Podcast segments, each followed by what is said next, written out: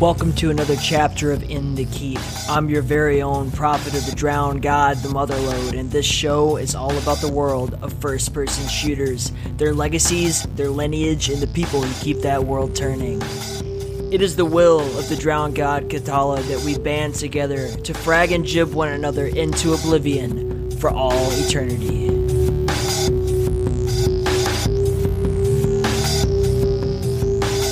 This episode of In the Keep is brought to you by QuakeFans.net, your home for all things arena, classic, retro, arcade style, whatever old school first person shooters. You can't find any place better than QuakeFans.net.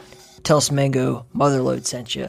Also, RocketJump.zone weekly Quake Champions tournaments for Europe and North America. Unleash your competitive spirit and join RocketJump.zone. Fucking awesome, man. Rocket Jump Zone is great. Champ is a great guy. I highly recommend you go. You know, if you if you want to play Quake Champions, why would you not join their event? I don't get it. That's for you to decide.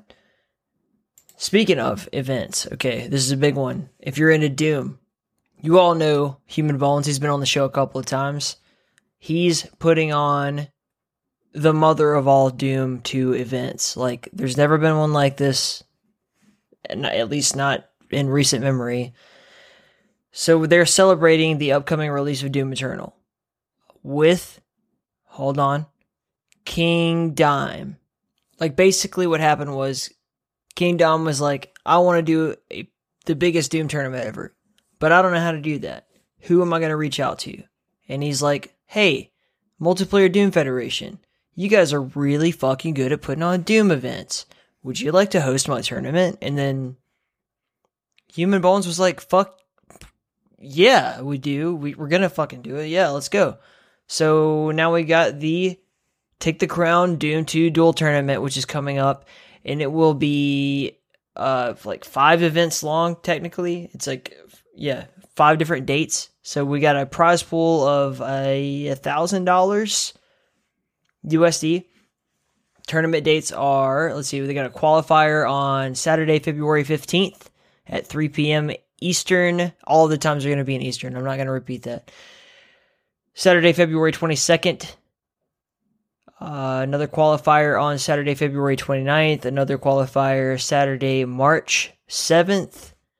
And then finally, the actual final bracket will be the Take the Crown finals bracket will be Saturday, March 14th. And I'll be streaming a couple of these. And I'm not sure who will be taking over, but I suspect it'll be someone that you would want to see much more than me. So I hope you enjoy that. Fuck, it's going to be cool. And that'll be all hosted on Zandronum. So if you just want to check it out, you know, in server or whatever, what, if you want any information on this, I just recommend you go to the Multiplayer Doom Federation Discord and get your information straight from the horse's mouth. We are also brought to you by ZDaemon, which I know we just got done talking about Zandronum, and holy shit, are they awesome! But as you know, I'm a big fan of ZDaemon, and you can go play Thursday Night Survival every single Thursday till them Motherload sent you.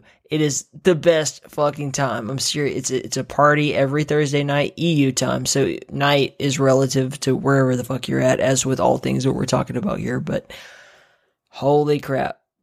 If you enjoy Doom Survival, you will not have a better time than you do playing TNS with ZDaemon and company.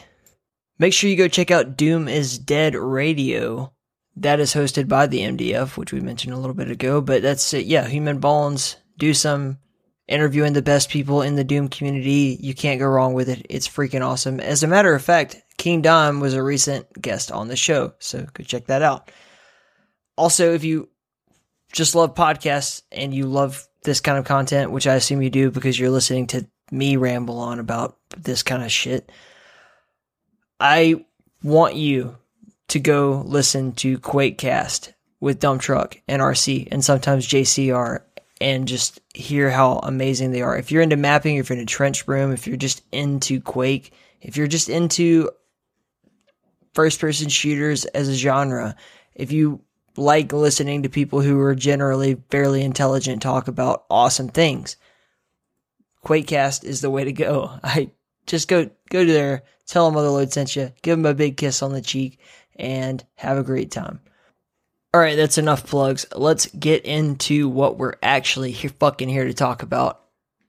We have the man himself, Kill Pixel Jeremiah motherfucking Fox, in the keep to talk all about his awesome new game, Wrath Aeon of Ruin. And I have been looking forward to doing this interview for so long. He's incredible, dude. This game just it delivers, and you're gonna hear me babble on, sound like a fucking idiot, just just fanboying out for how great I think this game is.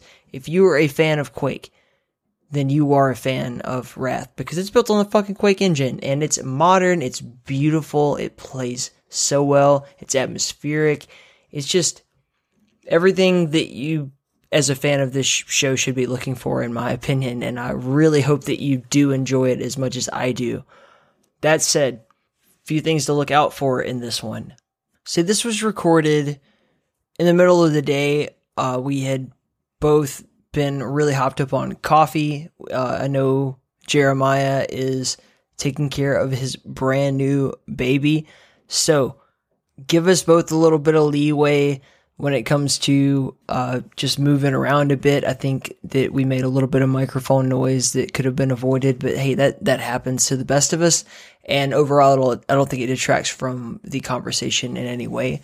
Jeremiah was an incredible guest. He was so insightful and so generous with his just vision of what wrath is and telling me breaking it down for us. I shouldn't say me. I really don't ever mean to say me on the show because I feel like I'm here to represent us as an audience. But he was very generous with his insight into what the intention of and what the direction of and where we're going with Wrath. And if you were truly a fan of Wrath, I really feel like this is the interview for you. Like you're gonna you're gonna just sink in and relax and enjoy it. As I did. That said, the music that you're about to hear is by the great and motherfucking powerful Andrew Hulshult. Two in a row.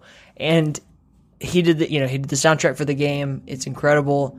Please support him. Go to his Bandcamp page, all that shit. Buy his stuff. Support every game that he makes, and please support Wrath. It's available now in early access on Steam.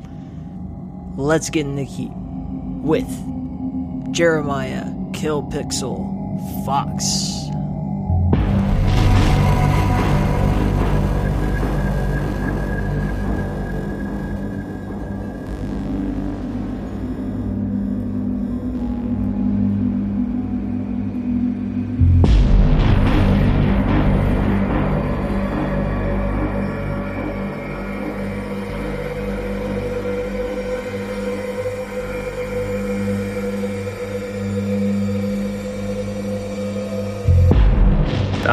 Jeremiah Fox, aka Killpixel, and I'm the lead designer of Wrath Aeon of Ruin and owner of Killpixel Games, CEO, top man, the only shareholder of Killpixel Games.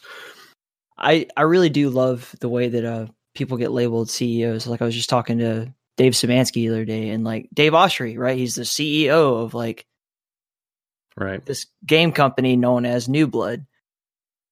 But right. like are they like they're not really are they really a company? Because it's just it looks like a bunch of dudes hanging out to me.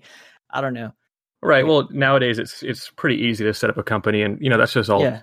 you know technical terms. So i don't i think being ceo or president or whatever or owner doesn't have as much uh, weight to it as it did back in the yeah. day when that stuff was a bit more rare. But now now you basically have to have a company to participate in yeah. all this stuff when I think of CEO, I picture like Vincent Kennedy McMahon, you know, big gray right. suit, like just right walking, you know, telling people like I don't know. It's cool, man. That's awesome. Right, uh, uh walking in, should... slapping the the secretary's ass. Yes, going back to the office, dropping a Stone Cold Stunner. Exactly. Yes, exactly. Cracking open a cigar like it's a beer. No. Um, but yeah, No, now I don't even wear pants. So fuck yeah, yeah, pretty awesome. So inevitably, we're gonna end up talking about that game that you made, but um, I'm just gonna want to start off talking about you a little bit. And with sure. that said, I want to preface the interview right now saying that if anybody here is interested in hearing Jeremiah tell an amazing story, uh, basically about his entire life's journey and uh, just your vision, your amazing vision quest that led to you deciding to make this game and then ultimately fulfilling that, then I highly encourage you to go listen to Dump Truck and RC on the QuakeCast. It's amazing, but I don't want to make you repeat yourself, so I'm not gonna. Yeah, and I don't want anyone to have to sit through that again. well, I thought it was that, that was like the most captivating interview I've heard in a long time. There are very few. There's like that one. Uh, there's like when Joe Rogan had that one dude that was locked in prison for like 30 years, falsely mm. accused. Like there are certain interviews that just captivate people, and that was I don't know if it was the editing or if it's just dump truck and RC being amazing or if it was just you being amazing talking that day or what, but that that sold awesome. the game to me. Like awesome. yeah. Yeah, I think I think uh, look trying to look at it objectively, I guess that's a I can see that's a compelling story. You know, it's a little bit different for me, you know, being in it because that was you know many years sort of condensed into 20 minutes. You know what I mean? Yeah. So it's it's but yeah, that's that's cool. I'm glad you dug it. Yeah, I've, I've gotten that from a couple other people too that they they liked that um that episode it was poetic, dude. It just I don't know what it was, just the way that you delivered your life story, and like you said, it's it opens up with you already talking, and then it mm, yeah, you, and and it, they just dump truck is so good at this. He just sits mm-hmm. there silently, unlike me. I'm all jittery and hopped up on either coffee or beer, trying to talk. He's very good at just letting you tell your story, and it's a long time with just you talking and yeah. Then, then you hear like, oh, that does. By the way, he's being interviewed, and there's a whole other part of this. But so good, man. Great. Yeah, there's somebody else here. Yeah, yeah. yeah. Just motor mouth for 30 minutes or whatever. Yeah, well, that was also my first time being interviewed. I think this is you know my only second my second time or a podcast anyway. Yeah. Um, so maybe I didn't know the etiquette, but I was just like just talking. Had a lot to say. That's so, the way it should be. Yeah. Yeah. Whatever works. Like I try to keep it as loose as possible. Like you if you want to talk for 20 minutes and me shut up, I'm totally open to that. Cool. Well, if I have diarrhea of the mouth, you know, then that'll happen. Yeah. So, so uh, yeah, go ahead. You start. You start. No, I was. You wanted me to uh, talk a bit about myself, but then I interrupted you as you were going to ask me something. Okay. Well, now you do that. About myself. Well, I I, I don't know what to, to say that I haven't already said. I'm. Um. Let's see. What's new since that last podcast? Well, I've got a young one now. My first child was born six months ago. So that's that's new news. Six months old. Let's see, six and a half months old. My wife and I can have uh, a running joke. We want to every time someone asks us how old he is for you know until he's like twenty, we want to say it in weeks. You know how you basically do that when they're you know they're fresh, they're brand new. It's like a one week old, two weeks old. We just want to keep doing that. So what is he like? Twenty seven weeks old now. so yeah, we're just gonna do that till he's you know like ten years old. Yeah, he's you know eighty seven weeks. But um, yeah, so that's been pretty amazing. Uh, interesting timing with the game. So he was born in July, and we'll see we launched in early access in November. So that's that's been a handful, but really amazing. Um, I'm getting old. It feels like something about game dev uh, and being a parent all of a sudden you've like aged a couple decades like in a matter of months. not a lot of sleep. No, not a lot of sleep. That's yeah, there wasn't a lot of sleep to begin with. And so now I just kind of like just forget about sleep. you know, if you're sleeping, you're not working. Um, which of course is nonsense. You know, if I don't, if I don't sleep, I'm pretty much useless for the most part. Um, but yeah, just basically since the since the last time I spoke last year, it's been just nonstop game dev and uh, baby raising. That's Not a lot awesome. of baby making, just baby raising at this point. Hey, yeah, that's that was an interesting development. Like, because I didn't realize that you had a kid during this time, and like, I can't think of a more. Uh, I, I don't want to use the word inconvenient, but like this is a crazy time for you to have a kid right as you're kind of on the crux of your you know your life's work becoming. Yeah, no, inconvenience is a, yeah. is a is an apt description. Uh, but it's great. You know, I, it's yeah. you know would would I change it? That, that doesn't matter because it, it can't be changed. Uh, I'm happy he's here. Love him to death. Um, yes, it's harder, but you know that's life. He'll the game will be made and be behind me. He will grow. You know, move on to the next project, to the next kid. You know, so just enjoying this. You know, configuration of all my life's parts as it exists now because it's all you know fleeting and changing. But yeah, it's it's a bit difficult. I guess where we kind of want to pick up from where we left off with the the last publicized interview that you did was basically uh, we we left off with soon there will be playable content and mm. here we are now and holy shit it's amazing uh but i think nice. i'm gonna over time and i hope you don't like want to choke me to death i'm gonna point out i guess some of the things that I'm sure you've already been pointed towards that are like, oh, this is kind of weird. Mm-hmm. But overall, like this game is everything that I could have expected. And awesome to for you to have uh, made such a big promise. I guess I don't I don't know what kind of pressure there is on this. The fact that you put you put a lot of pressure on yourself right from the get go, saying like these are the things you can expect from this game. Mm-hmm. And a lot of people don't really, uh, I don't know, don't want to put themselves in that kind of position. And I think that maybe it's trial by fire, or maybe you just set, painted yourself into the corner and you're ready to fight uh, out of it or whatever. But you did it, mm. and you did it so great, man. I'm really proud of uh, what I'm seeing awesome, come out of the Quake community. That's what's so awesome about this to me is the fact that it's coming out of like these are Quake people because there's not a lot of uh, love for Quake right now, and I wish there were more. That's how I feel about it. It's, I think it's awesome that its its origins is you know from the Quake community, and that's what I think is so appealing about it. You know, just to me personally, it's you know, and also regarding criticism, you know, lay it on me. I uh, I would say I'm the game's harshest critic. I'm just you know, I just keep it to myself. You know, in the team, obviously, don't you know go and say, oh, this is what I think is wrong with it. Um, but yeah, we've gotten a lot of you know feedback. Looking forward to hearing yours. We're still working on it. You know, it's kind of that's a uh, I'm very open to feedback, and I'm getting better at you know, before it was I was it was difficult for me to take feedback because a lot of it was stuff, not to sound arrogant, but stuff I was aware of. You know, when you yeah. make a game, you're aware of every single facet of it. You know yes. what I mean? You spend every waking hour thinking about it, working on it. So you understand, you know, you know, issues. And the thing with early access, which kind of sucks, is like, oh, you're sending it out and you're all excited, but then there are things it does have issues. It's still, I mean, it's not a complete game. You know what I mean? So there's that kind of like that bittersweet, like, you know, if oh, if, you know, we had more time, it would be you know this much better this thing would be absent but you know part of doing early access was to get that feedback early even right. though we'd be getting sort of redundant feedback stuff we already knew but we'd get there has definitely been fresh feedback that i was um, not aware of so we're you know obviously looking at that that sounds so like corporate and fake yeah we're we've got our team looking at that and we'll get back to you uh, no but i definitely we all listen to the feedback very closely um, no matter how it's presented uh, you know, some people make it hard. Sometimes it's like sort of feedback laced with insults kind of thing. but you know, yeah, look past that and see, you know, what are they actually saying. But yeah, I'm I'm happy that generally people really like it. There are you know there are issues that we're ironing out. I'm I'm happy with it.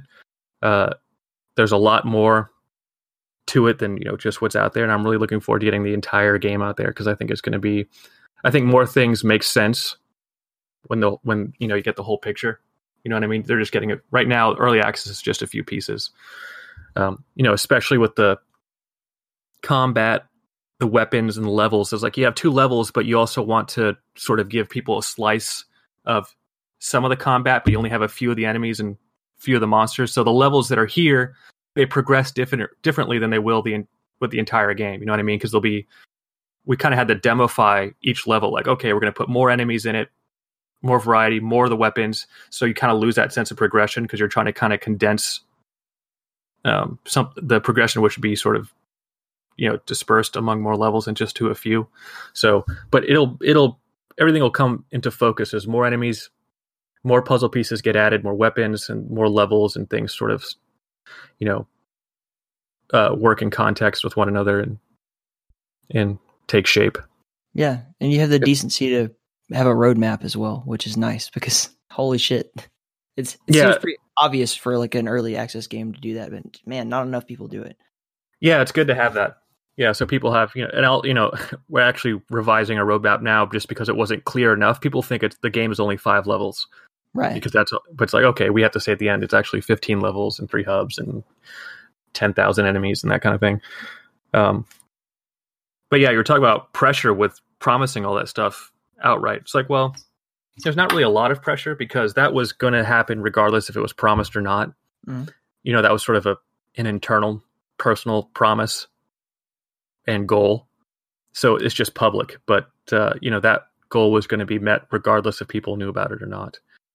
Um, so there's not a lot of pressure in that regard now, which may, might sound kind of weird, but I have total faith that the, all those promises will be met, and um, I'm a firm believer in under promising and over delivering. so hopefully we can go beyond and really uh, make Wrath something truly special, not just you know good. You know what I mean? Already, I feel like just the fact of that it is what it is kind of makes it special. There's a lot of mm-hmm. retro, classic, uh, whatever you want to call them, FPS games kind of popping up left and right, and I that's kind of my obsession. Uh, Wrath sticks out. I, I'm not going to necessarily say like there's an obvious quality difference necessarily. Just the fact that it is its own thing and that it's built on the Quake engine mm-hmm. and it has its own art style. It has its own thing that's not. It's not a like Ion Maiden, right? I love Ion Maiden. I think it's amazing, but essentially we're looking at a new Duke Nukem game with a female lead, which is great, and that's I'm willing to pay for that. Mm-hmm. Uh, Wrath stands on its own, I would say. You know, like it's like a, the beginning of a new franchise. Mm-hmm. Not necessarily that it would be, uh, you know, Wrath two, three, four, five. Maybe you do that, maybe you don't. But just that yeah. it, it feels different. It feels like it's completely unique. Yeah, that's kind of what we're trying to, you know, achieve. Wrath was never modeled after a particular right game. It was just modeled after retro games, or I don't really want to say retro, but just you know, yeah, classic '90s games in general, mm-hmm. and even a little bit, you know, from modern games. Uh, so it, the Quake thing was kind of maybe not played up too much, but people maybe ran too far with it, thinking that we are just doing a Quake clone. Um, which people it turns out some people wanted and were disappointed. Like you know, the, the the feedback is interesting. You know, not enough like Quake, too much like Quake. Uh, but uh, no, we really just want to do our own thing. That doesn't mean we're not going to be very similar in certain aspects to other games. Uh, you know, a lot of people draw comparisons uh, between the nail gun and the fang spitter. You know, they're functionally very similar, visually very similar. It's interesting about the visuals is the fang spitter went through a lot of iterations because I wanted to get away from that double barreled yeah. look you know, like this looks too much like the nail gun, but the way it functions, it's like you know you can give it a single barrel that rotates, blah blah blah. But you know the way we ended up wanting to function, like we wanted a, a wheel with teeth on it. It's like okay, we have to give it two barrels essentially. So it's like okay, that's maybe why it looked that way originally. That its function just or that look just sort of uh, the function necessitated the the look. You know, so yeah, there are some direct comparisons in that regard, but then there are, I think, some unique things it's a it's a mishmash of different ideas, and I think they work well together. Well, like one of the particular things that I I expected to see was that it would just have Quake movement, and then when we saw kind of the first videos come out of people demoing it, we immediately saw this blade jump dashing thing, and I was like, okay, that's new. Mm-hmm. And then and, and that was like cool to watch, kind of in in the gameplay, but until I actually got my hands on it and everyone started to get their hands on it and I could hear people talking about like, oh, this is going to be so cool. Like the actually doing it, it's amazing. It's just like a totally unique, new, different way to move. And that's such a big part of Quake and, mm-hmm. you know, is the, the unique movement style. And you could have easily just gone the path of like, well, we're going to have the Quake movement style. And people mm-hmm. probably would have been okay with that. But to come up with this whole new thing is yeah. Awesome.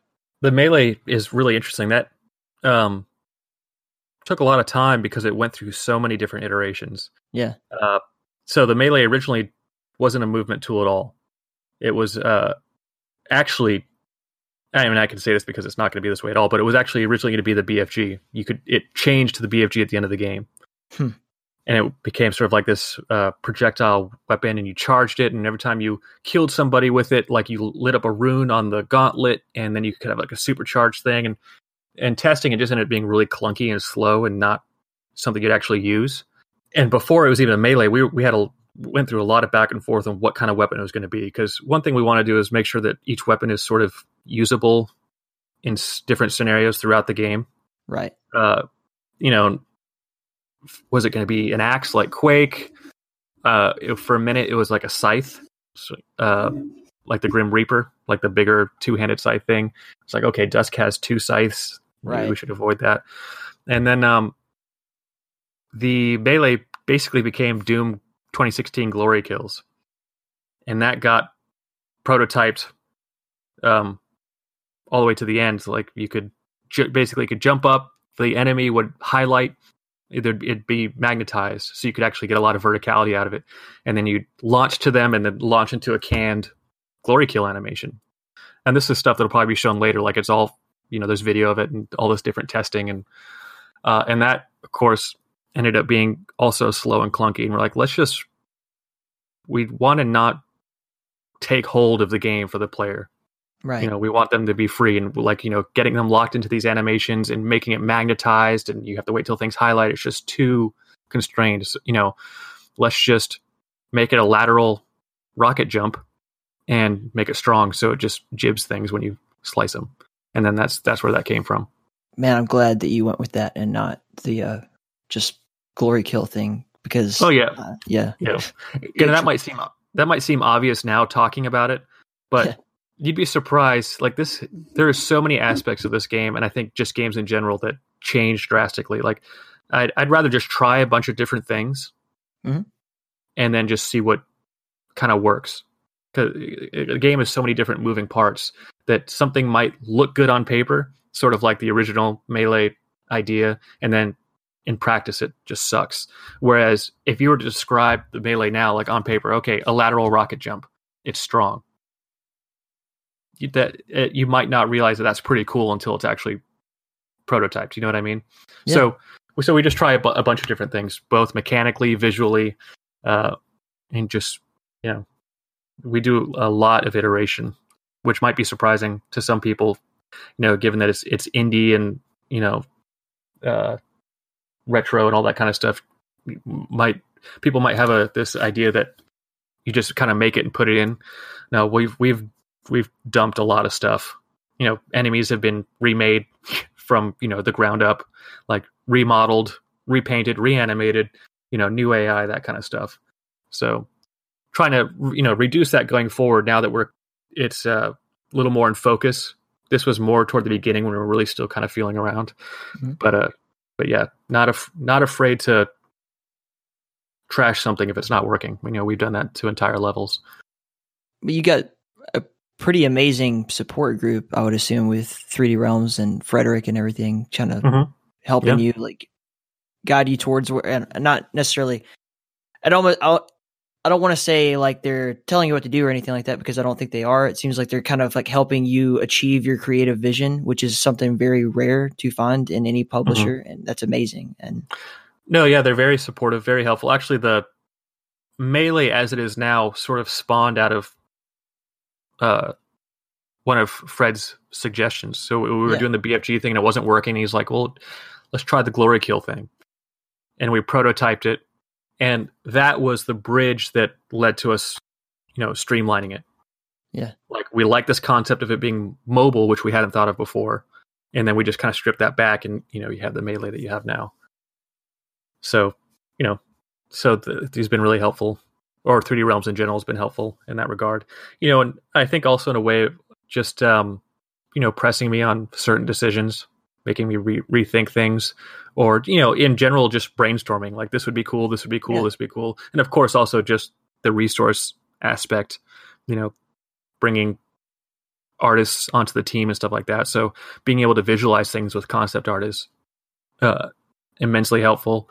You know designers you know the invader as it is now would have not existed uh that kind of thing so and of course, you know, being able to bring on, you know, Quake level designers, all that kind of stuff. So yeah, there's that, you know, that financial support, that the experience, that kind of thing. So yeah, it's been it's been really cool.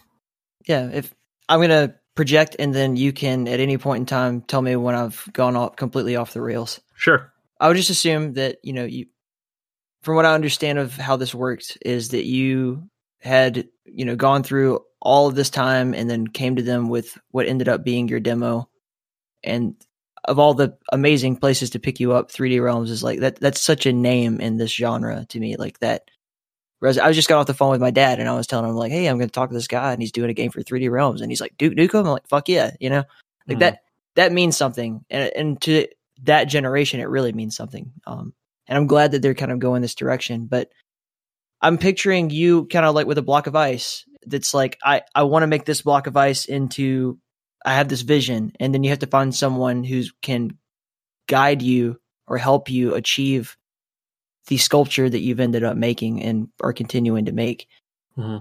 And like it could have been anyone, you know, it could have been a lot of different people, and you ended up with such a great, amazing group of folks to help you do it. Like that's so so rare and unique. It's kind of like making a movie or something, or any any creative endeavor that requires multiple people feels like anything that goes right is a miracle. So this is several mm-hmm. different small miracles leading to what is ultimately, you know, one big miracle it mm-hmm. when it mm-hmm. does fully release.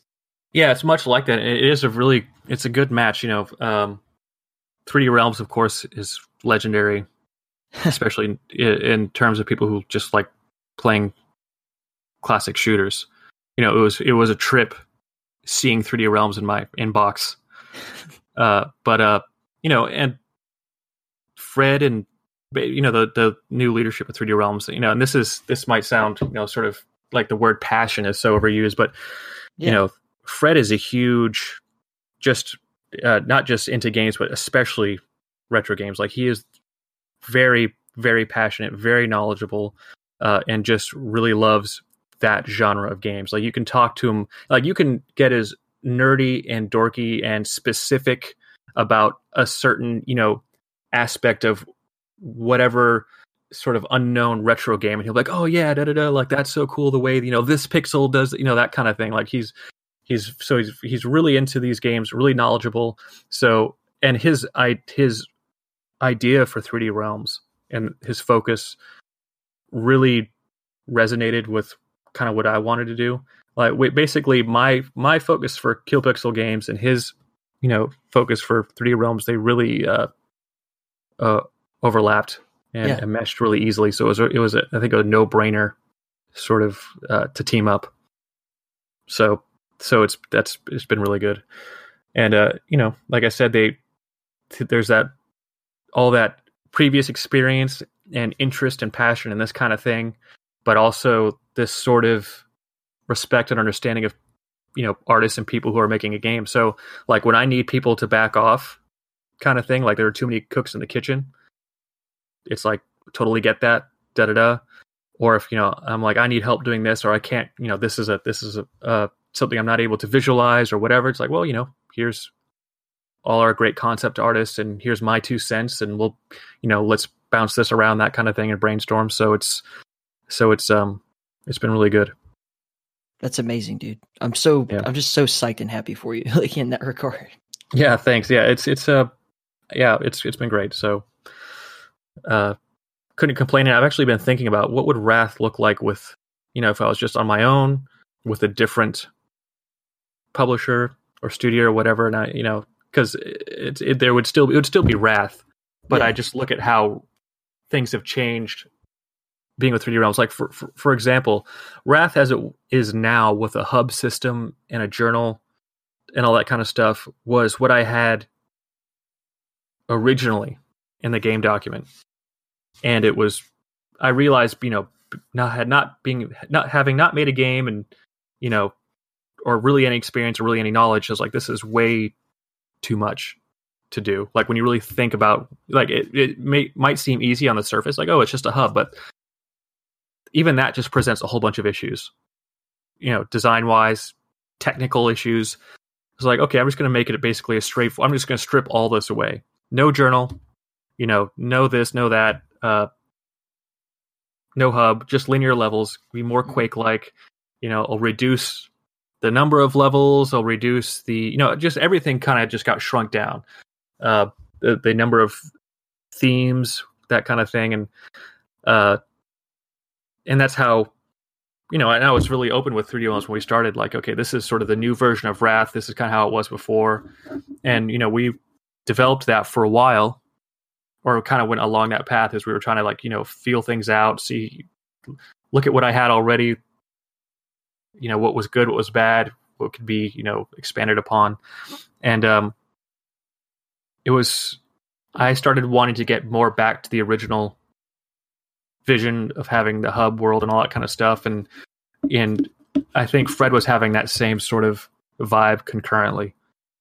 And we kind of met up and you're like we kind of reassessed the whole hub world thing and we both agreed that that should be the, the way to go. So that ended up so it ended up going back in that direction. So in a way that so that sort of brought back Wrath to what it was originally intended to be.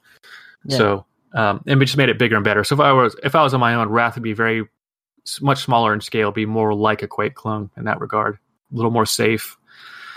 Um, but you know, now that there's I actually have like a support structure, Wrath can be more fully realized.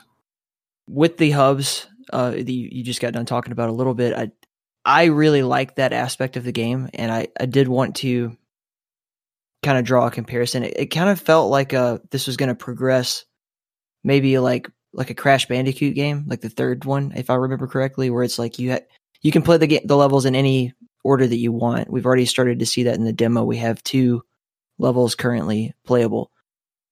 That is really interesting, and I wanted to ask a, a like a series of questions about how this works. Okay. So, first of all, what I love about this game in particular, this is something I wrote several people about like the day of me playing it for the first time was like I love the level design in that it it it feels like it's very gently steering the player to where you want to go, but it also doesn't feel linear at all, and that mm-hmm. is an amazing like accomplishment. Is that your work? Like who's doing that? Um, yeah, that was a really we were really conscientious of that aspect from the get go. Basically, the idea is the overall structure of the level is linear, but it's sort of made up of an, some like basically loops that loop back on you, on yourself. So like you'll enter an area, like a main sort of room or area, and then it has these pathways that will branch off and just circle on back. So it's basically a, a, a series of pseudo nonlinear areas, if that makes sense. So the overall progression is linear, but there are some paths, some branching paths and things like that. And we didn't want to be, you know, obviously we didn't want to be we didn't want to lead the player by the nose either. There was that sort of that exploration aspect. You know, it lends itself well to the hub system and all that kind of stuff. So we just wanted the levels to be a little bit more organic, a little bit open. You know, the hub itself, some people find it to be confusing or getting lost. They get lost or don't know where right. to go. But you know, I'm okay with allowing the player to not sort of have a waypoint or compass for a minute or two. I mean, they they ultimately can't get lost. The hub is a closed area. You have to walk around for like 30 seconds till you you know yeah, you really can just walk out the main cave, look to your right, and there's a portal. So there's already one way to go. Um, so I'd rather the player explore and discover things themselves over the course of a few minutes than immediately enter a space and have an objective marker kind of thing. Whether it be like an overt, like actual waypoint kind of thing, or just maybe having the environment overly direct to player. Uh, I think it sets like a tone and an atmosphere. You know, just for exactly what you just described. It's like it. You can't get lost. It is a closed area, but it feels like like you can. And, mm-hmm. and I know that you kind of see it from you made it, so you know every nook and cranny and corner. Right. But like the player experience, at least from my perspective, was like I'm I'm not lost, but I, I feel like I am. Like I, mm-hmm. it's such a it's a tone, and it, it's really I don't know. It's like artistic. That's kind of the whole tone I get from this game. Is it, it just feels atmospheric in every way. Mm-hmm. Yep, that's absolutely the plan, and I'm I'm I'm glad we're succeeding so far.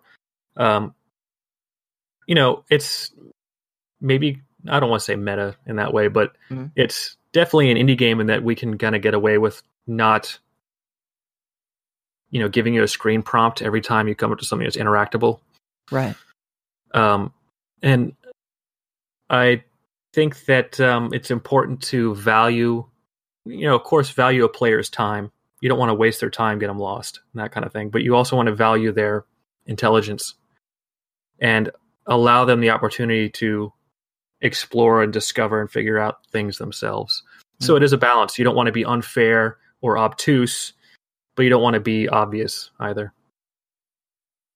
So we're we're still kind of figuring out that balance, but I think we're on the right path. With the uh, with what I was saying earlier about how the levels feel nonlinear and how you know the hub you can kind of visit them in, in different orders. With that also comes that there are these chest looking things that are kind of sitting mm-hmm. around, and I'm I'm getting the feeling that there's going to be some replayability as well. Like mm-hmm. go back and like as you acquire new upgrades and items, you'll be able to kind of like open up new areas or like acquire new things. Mm-hmm. Okay. Yeah, there's there's going to be some interlevel stuff that can, you know, we're we're looking at that how far we want to go. Mm-hmm. You know, because you don't you don't really have a, a player upgrade system. Right. Like you can get artifacts, but you don't necessarily learn abilities. Um, but we'll probably have interlinked um, stuff between levels. Like you know, there's a there's this locked thing here in this level, but if you go here, you can sort of unlock it, or maybe uh, a, maybe a, a more grand puzzle that requires doing something in every level that maybe unlocks something in a hub, something like that. Um, we we don't want to veer veer too far into the puzzle thing, but you know, replayability is also another focus. The a, a recent, a fairly recent change was making. So the way the hub system worked originally was, so you had the hub and you had all the portals, but only two were unlocked at a time, or one or right. two, and then you had to go in there, find something called glyphs or keys or something like that to unlock other portals. Right. So you had basically this linear contrivance in a open world non-linear setup, which is the hub. So that was that was kind of weird. It's like, okay, well, how about we just make them all unlocked, and you can play them in any order, and the difficulty scales with you know whatever you already played in. So that means each level we had this you know this non-linear system with this sort of this linear contrivance which, which was locking portals. So it's like okay, let's just make them all unlocked and then we'll just scale the difficulty dynamically. Of course, that's that sounds easy on paper, but that's actually pretty challenging. Um, but so replay, replayability should be totally maxed out because, I mean, I, I'm not great at math, but you can play each hub very differently. You know what I mean? So, uh, and then of course you've introduced the actual difficulty settings as well, which change the configuration of some right. of the monsters, some of the items, and then you have that in conjunction with what order you're playing a level. So it's going to be super super replayable. That is fucking genius. Yeah, it's a design challenge, but I think it's cool. Uh, I, don't know of a game that or an FPS that does that. I'm I'm no doubt they exist, uh, but I can't think of one off the top of my head. But yeah, so that was a fairly new fairly new addition. But yeah, it solved the problem of you know being linear. It's like we have this great hub. Why are we making it linear? But also, you know, makes it replayable. You know, for me, I when I when I like a game, I mean, I play it over and over and over again, over and over again. Like if I really like a game, I try to not play it too much. Like System mm. Shock Two, for example, I'll play that like once a year. You know what I mean? Just because sure. I don't want to like you know get burned out on it all the time. You know, I but I revisit games I really like. I play them, replay them often, and it, and it gets you know every time you play it, you lose a little bit of you know that freshness. So I think uh, by making something super replayable, it kind of helps add that yeah freshness to back into it. So that's that's the thing that I kind of always have in my mind is that I know a lot of people are really into like I've talked to speedrunners and people people that are just really into figuring out how a game works and like taking they just take all of the uh, the nuance of it and just kind of flush that right out of the window. They want to get straight to the how do I kick its ass in the most completely defeating way I possibly can. Mm-hmm. For me, at least, just the experience that I prefer to have is, as you said, to keep it fresh and to never feel like the atmosphere is gone or never feel like the, I don't know, the spell has been broken or something. I don't mm-hmm. want to be outside the matrix when I'm in a game. Right. I have enough of that in real life. Right. Exactly. Yeah. yeah no, that's that's how I feel. And you actually you bring up an uh, or you said something that kind of made me think about something I had thought about, thought about before, which was speed running mm. and how they're going to figure out the different configurations of of combat encounters depending on what order you play a level. So there's probably going to be optimal um, combinations, like you do right. this level first and then this level second and all that kind of stuff, and that's the literally the fastest route, uh, which is kind of interesting. I mean, I don't know if it'll have that much of a bearing on it. I don't know how. I don't think uh, it'll be that radical of a change that you know, and, and this enemy being over here, this enemy being this type of enemy will make a difference. But maybe it will. You know, I'm not a speed runner, so but that's pretty interesting. It'll be it'll be cool to see the end product and what uh, speedrunners do with it. I just got done talking to the It Burn who did Nightmare Reaper Bruno, mm-hmm. and he, you know, because his game is like randomly generated, and even he was talking about how speedrunners were already starting to figure out how to break it. Like, I don't think there's anything that can't be figured out. Mm-mm. They'll definitely figure out how to like it, just boil your game down to the the simplest, most linear path that they can, and that's great. I'm glad that that exists. It's just yeah. not the way that I prefer to experience a game, especially a game like this that is. I'm going to keep repeating myself, but it's so atmospheric and so like driven by the way it makes me feel, not mm-hmm. necessarily mm-hmm. what I do in it. You know. Mm-hmm. Uh, that's funny you pick up on that because a lot of the stuff was described that way in the document based on feeling, which is yeah. sort of a nebulous thing because people respond differently to different things. You know, so but it but it, what it was sort of the direction of or did sort of dictate the direction of certain things like you know each hub was described like this is the mood or these are the series of emotions and sensations someone should feel like that was a, a focus so we you know we had the mechanical stuff sort of explained but also I spoke very much in terms of feeling when describing the entire game. So, and I'm glad that's kind of showing through because to me, that's a big part of it is, you know, yes, there's the mechanical aspect, which is incredibly important and all that kind of stuff, but, you know, just the aesthetic and just the emotion. You know, I think of it not what it not what is the aesthetic you're trying to achieve, but what is the what is the emotion you're trying to evoke in the player exactly, and then yeah. what? How do you do that exactly?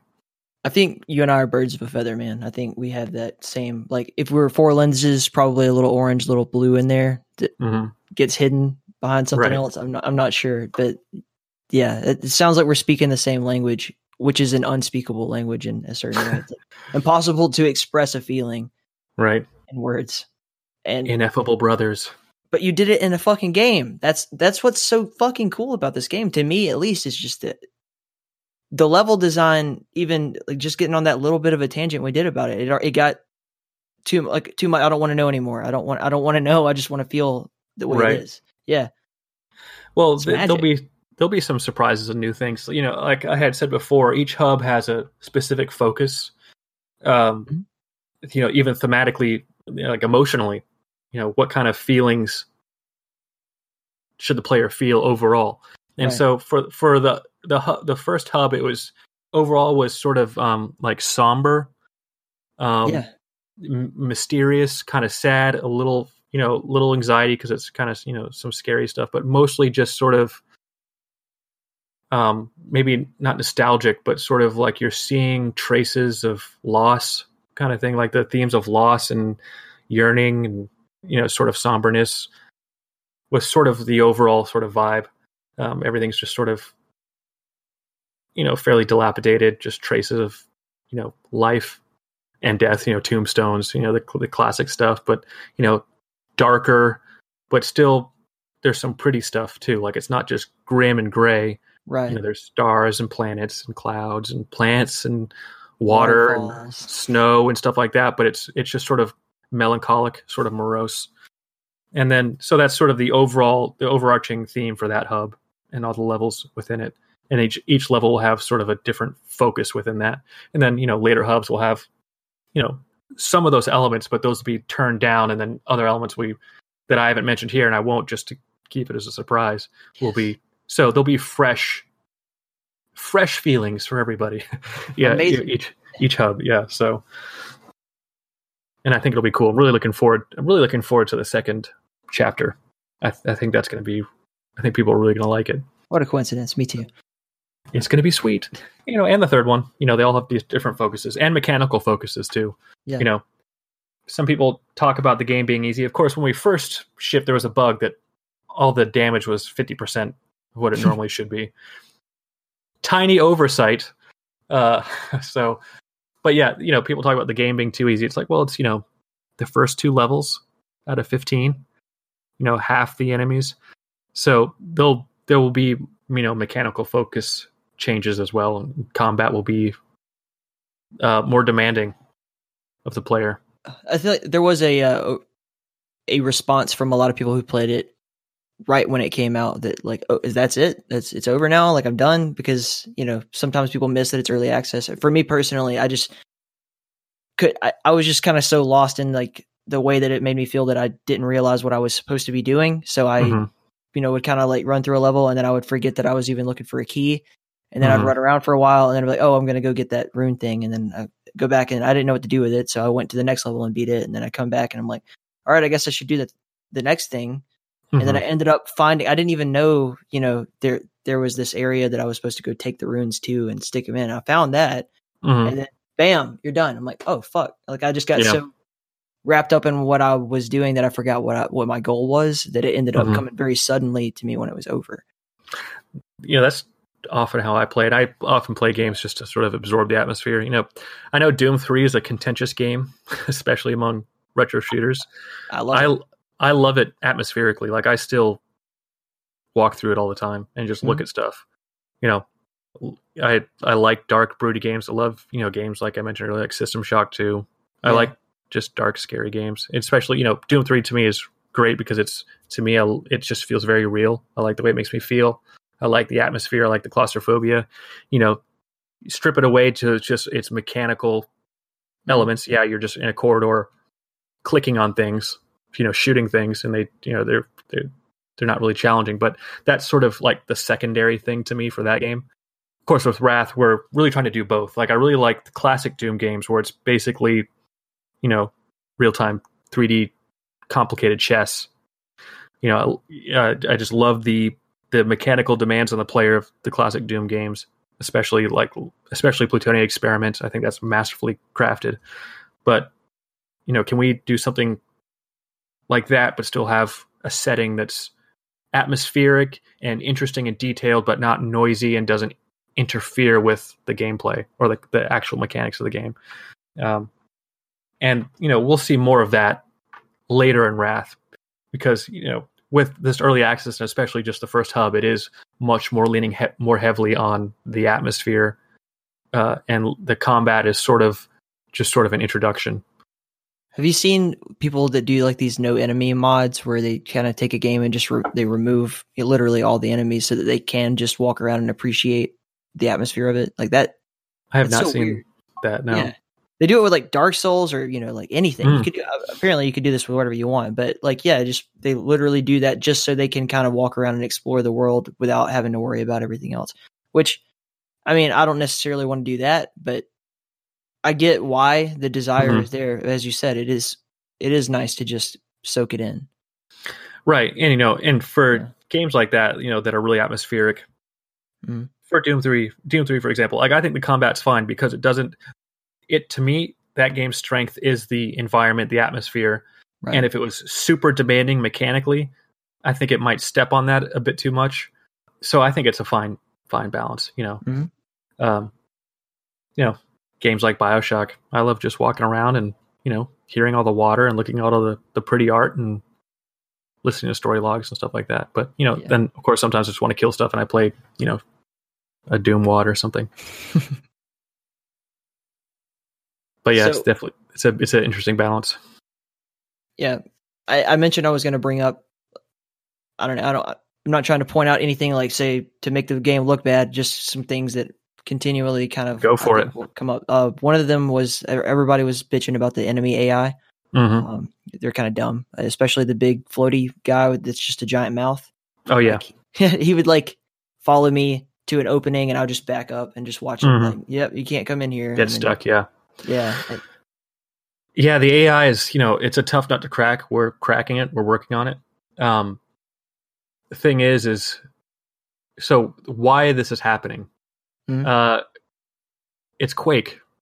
You know, the game is ultimately just right. Quake. Now, AI worked a little bit better in Quake. You know, it was, it was it was it's functionally a little bit different. But if you really strip away the levels in Quake, you're basically in boxes. Mm-hmm. You know, boxes are pretty easy for enemies to navigate. There are fewer enemies in Quake uh, per you know given in a certain area, so there's it's easier for to have a, a, an enemy traverse a single enemy in a single room and it can traverse it pretty easily. But when you have all these different enemies of different sizes, some walking, some flying, and they're on terrain, there are props like big trees and tombstones. It just gets hung up. You know, each enemy is a box. You know, they, we don't have different hit boxes. It, it every every enemy is just a box, right. um, and so it's easy to get snagged on corners and stuff like that. Uh, like in Quake, Vanilla Quake, enemies don't know that there's like a wall in front of them. Uh, they just kind of keep walking and get stuck. Like they don't they don't really have an, a sense of their surroundings. Now we tried stuff before that was just too performance heavy, where AI was a lot smarter. Like it was basically sending out traces all the time and knew exactly where a wall was and all that kind of stuff. But with the size of our levels and the amount of enemies, it basically slowed it to a crawl. Um, so yeah, we're definitely working on the AI now. Uh, we're working on basically it's a level design side, um, being more conscientious of encounters, what enemies to put where. Uh, we're also placing basic, essentially hints for enemies now, like mm. especially near doorways. You know, a lot of enemies will get stuck in a corner or like on the other side of a wall. Like so, the player's aggroed an enemy that runs through a doorway and then you know strafes right or something. Now there's a wall between the enemy and the player. The enemy will just keep on walking into the wall, right? Because it doesn't know it's there. So one of the things we're doing is we're essentially placing hints all over the place. So if an enemy walks into the wall, he'll turn and go to the doorway, kind of thing, or go somewhere else, or see where the player was last, that kind of thing. Um, so yeah, player enemy navigation is pretty weak right now, but we're we're on top of it. Dope. So uh, the other complaint, uh, not really a complaint, but just like something that bothered me at least, and I, I, think a few other people. And I think you addressed this in in the first patch that came out, but people were having issues with the artifacts and in particular the soul tether and how it worked. It wasn't mm-hmm. exactly obvious, you know, to the player what they were supposed to do with these things. Mm-hmm. Um, can you get into that a bit, like how that ended up being the way it was and how it is now? Yeah, that's a that was a number of things. You know, with early access, some things I was like, this this will probably change, but mm-hmm. I want to see how it works, how it works out. You know, that might sound terrible, but you know, it's just like, okay, this let's just test this design because it, it's you know, we can't really test it in our closed right little thing. So like let's just really see how it goes. I kind of had a hunch the soul tether was gonna have to be removed from the artifact menu. Um one, because you're using it so often, you know, it's clunky to go into the artifact menu every time you want to save. One yes. thing I didn't quite get until I saw people play was they forgot to save because they didn't have a reminder. I'm like, okay, so if we move it onto the HUD, it'll also function as a reminder. Right. And it'll and it'll have the indicator of how much they have. You know, so that so that was sort of a no brainer. Another thing is, you know, I was talking about not being intentionally obtuse. I think uh, we in the early access uh, we maybe are a bit wanting on screen prompts. Like, yes, there's a screen prompt for the artifact and that kind of stuff, um, I saw some people not figuring out, or weren't they weren't able to figure out how to open a switch or use a switch, for example, to press E. Mm-hmm. You know, my fallback was okay. You know, the manual should be in the journal, just be integrated into the game. But you know, people didn't think to look into the manual. I thought maybe people would do that to find a, a keybind. So I think when, what we're gonna one of the concessions we're gonna make is we are gonna have a screen prompt once for every single mechanic, whether mm-hmm. it's use or whatever. So the first switch you see, there will be a use prompt. Like this is, you know, E is use. Same thing with crouching. People one the the main thing that I think really escape people is you can crouch to at the top of your jump to reach higher levels or a space you wouldn't otherwise be able to reach, much like Half Life and Counter Strike, you know, Gold Source games basically. So right. there are ledges and stuff that people try to lunge onto when you can just jump and crouch. uh, so there was no crouch prompt in early access. You know, and the thing with the full game though is it's actually going to have a whole start level before the hub. That's basically going to be a tutorial, a very Good. brief, integrated. Like you know, you walk through this thing. Here's a here's a you know fallen thing you have to crouch under. You know, just the the basics. A Quake tradition. Yeah, let's do it. Yeah, basically. But uh, you know, and I think there's going to be more explanation of on how artifacts work, and we'll probably have it to where, you know, once you use it, you kind of figure it out. But I think people are reticent to use artifacts because when you collect something, it automatically triggers that hoarding mentality. Right.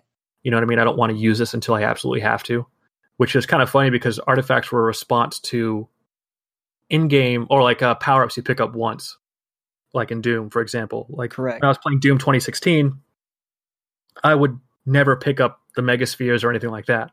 You know what I mean? I'd keep waiting until I really needed it, and then all of a sudden the encounter would be over, and I'd pick it up and it'd wear out before I even, you know, found another enemy. So it's like, okay, if we can just make everything use it when you want it, we can avoid that problem altogether. But now people aren't using they're the same. It's the same problem as carrying over. People are just hoarding it. So, uh, you know, so it's like, well, now we got to make it hard enough to where they got to use their life siphon, that kind of thing. Instead, they just die. So, uh, it's that's still a, another nut that's hard to crack. We're figuring it out. I'm not sure I even answered your question. no, uh, but it led me to a, another thought too. And yeah, I remember starting off the conversation. I said something akin to how you, it seems like you enjoy painting yourself into a corner. Mm. Um, it, where you, every every time you make a decision to do something, like that, just it, contained within the statement that you just made, right?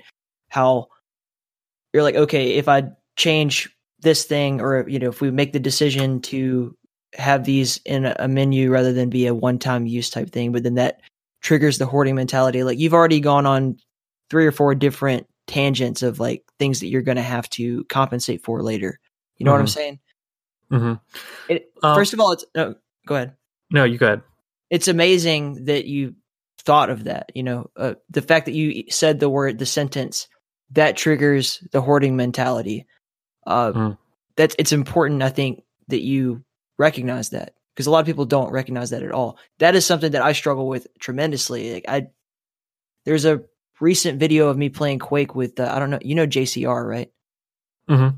Yeah, so I was playing one of his maps, and he kept making fun of me because I I would default to like an easier weapon. Like I would try to use the nail gun and never use my rockets because I'm so into that. Like I do not want to waste my good weapons or my, my good mm-hmm. ammo or good items or anything like that. Um, so yeah, it's it's actually that's a lot of things that you're having to balance and just manage there to achieve the vision, I guess, that you ultimately want to. Right. You know, and one thing to keep in mind is there's no perfect answer for anything. Right. There are so many different people, so many different approaches, mindsets that you can't there's not a, a perfect answer that solves all problems. It's sort of like, you know, what works best in the game and what works best for the most people and how can we mitigate any lingering issues. Um, one of the reasons there's a cap on how many artifacts artifacts you can have is it does force you to use them eventually. You know what I mean? Like, if, yeah. okay, I, I know there's a life siphon back there. I'm maxed out. That means I can use this. If you're like, if, if you're like a super hoarder, like, okay, I can use this one in this next engagement and then go back and get it. And I'm maxed out again. Um, also, it's so that's the reason, and also just for balance reasons. You know what I mean? So you can't get like to the end of the game, like, all right, I've got nine thousand life siphons. I can just keep popping them, and we're good to go. And then just beat something that could be, you know, that was meant to be a little more challenging or something like that. So it's just it's it's, it's just when you have something that's limitless, all sorts of unforeseen things can happen. It you can know, create when, a bottleneck, right? Right. right. So by by putting limits on things, it's, it's a little bit more controlled, and you have a it there's it it lessens the number of you know sort of chan- tangent uh, scenarios. As you said, with the carrying the life, if you were able to just carry them all until the end and then keep popping them right at the end. That would ruin, potentially ruin the final, you know, encounter or whatever it ended up being that you're doing. Right. You know, it, it won't feel as difficult if you've just hoarded up all your weapons to the end of it. Of yeah, or may not just be as fun. Like imagine if you could just keep on popping cruel aegises all the time. Like I'm at mm-hmm. ten health, but I'm also invincible for yeah you know, forty minutes. Well, that's not to me. That's not fun. uh, as a player, I'd be like, oh, that's kind of lame.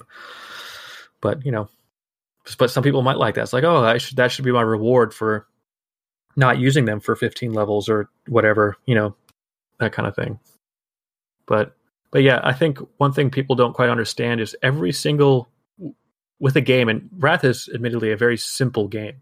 Mm-hmm. You know, compared to the games out there now, like everything is so complex, and they have so many people, so many talented, experienced people doing these things.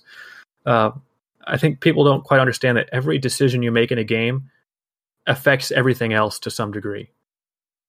Um, and so when you have an idea or someone makes a suggestion, you don't just have to like assess it on its own merits. You have to basically check it against every single thing that's already in the game. Well, how will that affect this? And if does that change this? And if it does, what does that affect? And then what does that affect? It's it's like this domino thing. So it's uh you know it's a game is like a house of cards, and even just nudging one of the cards could make everything else shift. One hundred percent. It's complexity leads to entropy. You know, the simpler something is, the easier it is for it to function dependably. Mm-hmm. Like right. that. That's just part of game design. That the fact that you recognize that and recognize it early on in your career like this is amazing. Like that's going to carry you, I think, a long way. Just knowing that ahead of time that you can't, you're not setting yourself up to be disappointed. Right. I hope and, so. Yeah, it's good, dude. Yeah, definitely looking um looking forward to doing games beyond Wrath. Yeah, I'm obviously completely focused on Wrath right now, and but just the amount of stuff I've learned, you know, this has been a invaluable um, experience. Just, just you know, learning so much uh, that it's like, okay, wow. So that means the next game, you know, this will be easier. This will be easier. I know this can be done here. You know, like as through the course of working on Wrath, like it, I, I discover something and go, wow, I'm saving this for later because yeah, we can't use it in this game or it doesn't fit here, but this is totally doable in this kind of game. Right. You know what I mean? So, but yeah, it's uh, it's been really cool. All right. Uh, last tangent for me, and then I'll let you get out of here, dog. Sure. Uh, I just want to talk a little bit about the promises made in the roadmap, particularly modability and multiplayer. This is mm-hmm. uh, that's important to the listeners of the keep is co-op and PvP. Uh, which are you are you saying both? It just says multiplayer and it's not very mm-hmm. clear. So right. what are we planning? So initially, um, we speaking to co-op because that's the only thing that's kind of changed. Right. Um, initially, before the hub system, uh, we had we are going to have just co-op, which you can do in a linear set of levels. You can't really do co-op in an open set. So we still want co-op, but, we're thinking about making. Did I say co-op? Co-op, uh, but making it um, a new set of levels, sort of like Portal Two, like designed for co-op mm-hmm. kind of thing. Like this, all these uh, engagements and stuff are meant for two people. Uh, because I think co-op now in the single player game would be very problematic, and we don't want to change the single player game t- to work with the co-op stuff. You know what I mean? We don't want to compromise on the single player experience to make it sort of doable in co-op. So that's still something we're trying to figure out how we're going to do co-op. Uh, multiplayer, yeah, definitely on it. Deathmatch, uh, of course. You know, team deathmatch, probably various game modes. You know, the, the your typical stuff like capture the flag, King of the Hill, stuff like that. But uh, and then maybe some unique modes using some of Wrath's mechanics. Mm-hmm. Uh, definitely working on multiplayer. I think it's gonna be great. I I don't play a lot of arena shooters. I I like tac shooters. I play a lot of Counter Strike. Right. Um, but you know, I I, I do like um, you know around Unreal sometimes. Quake Three, you know, those are fun. Um, but there's a f- several people on the team that are big into multiplayer, so they'll be handling a lot of the levels. But uh, so that's happening. What was the other thing? Oh, mod support, and of course, mod support is a huge focus. Absolutely. So that's that hasn't changed at all. Uh, you know, I from the beginning I thought Wrath not should shouldn't just be something you can modify, but can be the foundation of a completely new game. Yeah. You know, because it is ultimately Quake. But I think some of the, the thing with Quake is well that I've that I discovered is the info on how to really mod the engine or work with it to this degree where you're basically making a game, the engine or the info is kind of sparse and all over the place. Uh, it sometimes just like a little a little nugget of info that some guy left in a forum post 12 years ago. You know what I mean? And that's the only info about this certain thing. So uh, one of the things I want to do is you know make sure all that's sort of condensed into a singular document. So modders can approach Wrath with, okay, here's all the stuff I know, you know, that you're going to need to know, and here's all the tools, and here are tutorials on how we did things. So yeah, going to be very transparent on how we do things, uh, and just show you exactly how we did it internally, and you know, provide as much information as we possibly can. So not only can you make mods, but you could use it to make it your own game. Sick. That's amazing, dude.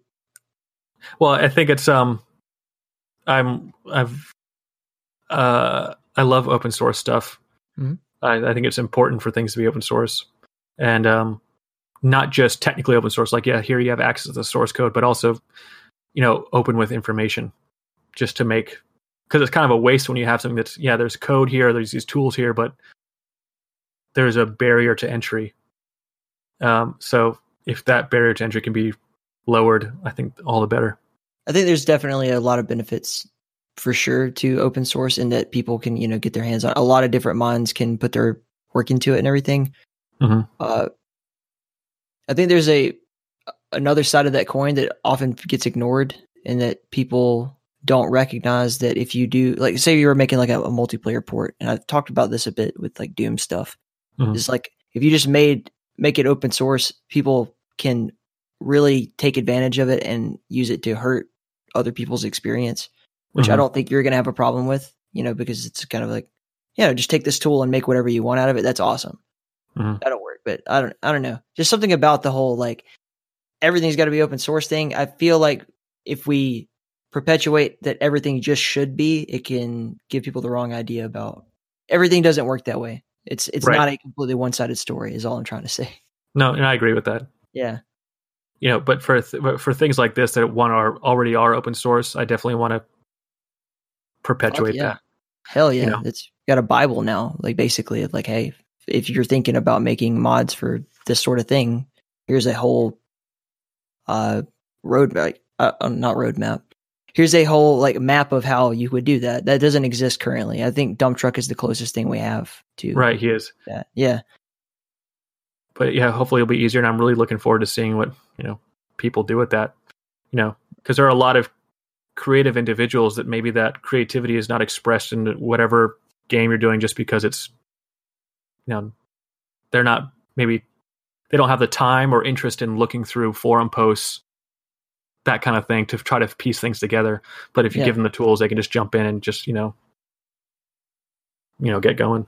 Yeah, so. how many genius mappers uh, exist out there that just they weren't meant to be you know handling code or they weren't meant to be you know just rummaging through the bin, but they potentially right, exactly. could have been you know made the greatest map ever had they had the resources to just jump in and do that. Yeah, I get that. Yeah. Or maybe they just encountered like one bug or one, you know, sort of stumbling block that could have mm-hmm.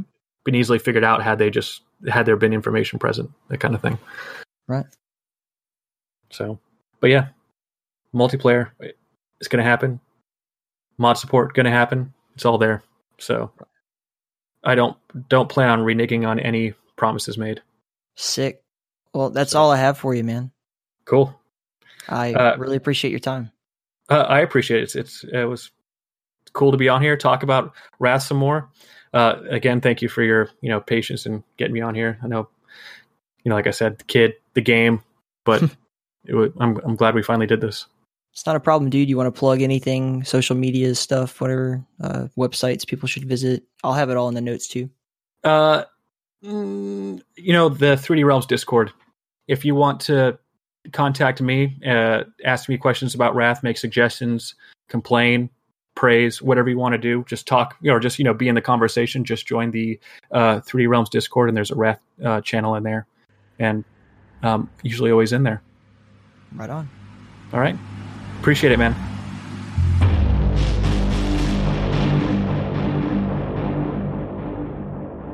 All right, all right, all right, all right. Like I said, go check out Wrath Aeon of Ruin. It is available for purchase in early access right now. You can get it on Steam. It's amazing.